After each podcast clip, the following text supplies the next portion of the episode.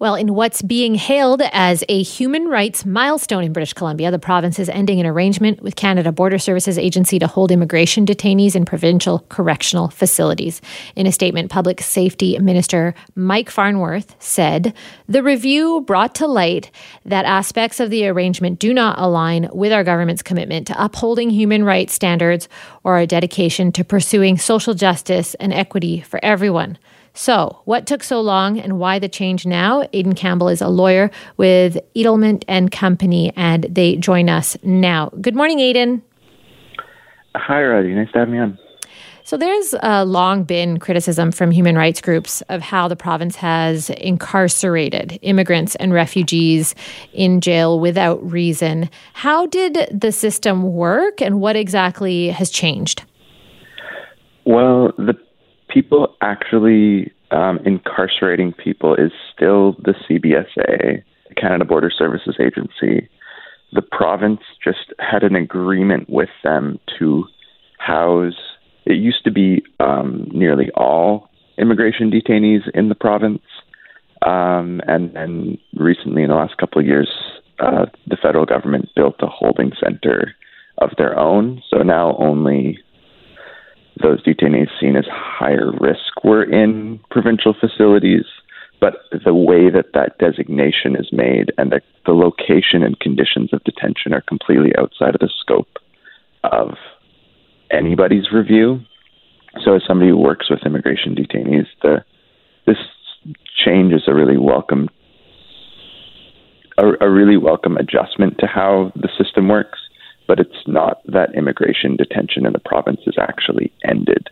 There are still an, a, a number of people held, and it's going to be interesting to see what CBSA and the wider federal government decides to do with this decision by the province and what other provinces are going to do.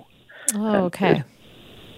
Okay, so you've made a clarification there that it's not like one fell swoop. The the system is uh, no, no longer going to uh, detain them. Some people will still be incarcerated.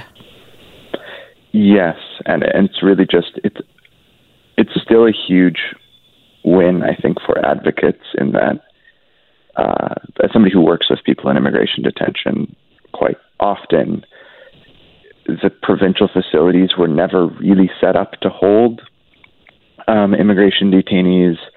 Uh, it was difficult to get in touch with them. It was hard to have them attend hearings, especially virtual hearings through COVID. Um, there's no video link. There's uh, re- often really bad cell service in those places and, and unreliable phone lines. They're just not set up for the kind of communication and access that counsel needs in these situations. Can you tell us more about those conditions? What were they like for detainees? Just practically speaking. It, it really depends. Through the last few years in co- um, during the pandemic, um, there have been frequent lockdowns in the name of um, uh, pub, like the safety of inmates and particularly safety of staff, and that has meant um, a lot of time by yourself in a jail cell. You're not. There's no special at, in the provincial facilities. There are no special cells for immigration detainees, though they were tend to be hived off from the rest of the inmates. But you're just in a jail cell, and again, the um, CBSA is allowed to detain somebody not necessarily because they are a danger, but also because they're a flight risk. They think they're not going to show up for a, an immigration proceeding, or just because they don't know who somebody is. If somebody's identity is unknown, they can hold you. Uh, used to be effectively indefinitely, though that has changed a bit in the last few years. Okay, yeah, so and people, and they're often held without any uh, reason. And you mentioned they're a jail cell and isolation, so they're not comfortable or safe spaces. I think a lot of people have it in their minds that they're they're separated. These immigrants and refugees are separated into a more comfortable, cozy area, but it's not the case. No, I, I've had clients quite indignantly. I mean, uh, the conditions for all.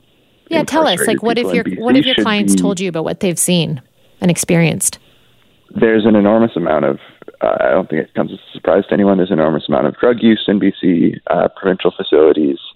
Um, there are people. Uh, often they are held in um, the remand facilities or, or pretrial detention facility in Surrey, um, where you have people who are sort of being frequently arrested and incarcerated, uh, folks coming off the downtown east side for drug use or, or other um, sort of public disturbance issues, uh, people breaching their probation conditions. So you have a sort of in and out constant change of, of those around you and, and being in an environment, particularly if you're new to Canada, you don't speak the language, and you're suddenly surrounded by a bunch of people who um, you're not used to being around, and the, the jails are not, like you said, safe.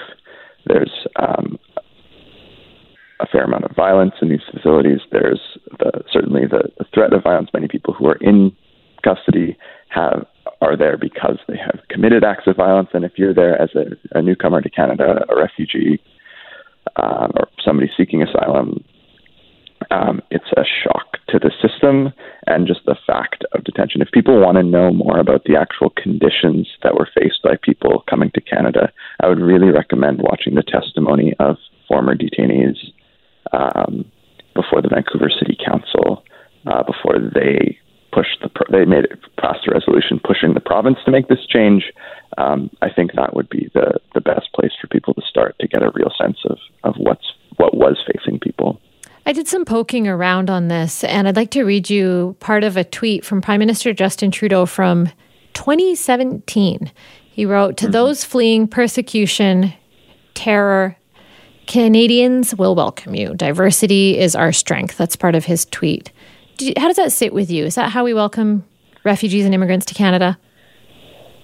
Unfortunately, not. That tweet has received a lot of criticism from advocates, and I think if uh, Trudeau could take that back, he would, because it did. It caused a lot of people, particularly those waiting in the United States um, and scared of an incoming Trump administration, uh, to cross the border either regularly or irregularly and make claims for protection in Canada. And many of those people ended up detained either on entry, just for a few days, and, and some of them then for weeks and then months.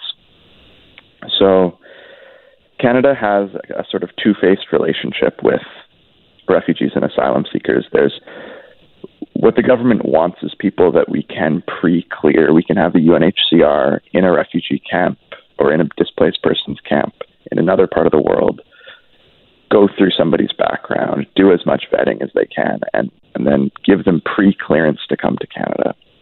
Um, and then, as we saw with uh, many refugees coming from Syria, um, or the uh, you have them being greeted at the airport with a smiling prime minister and a hug and a photo op.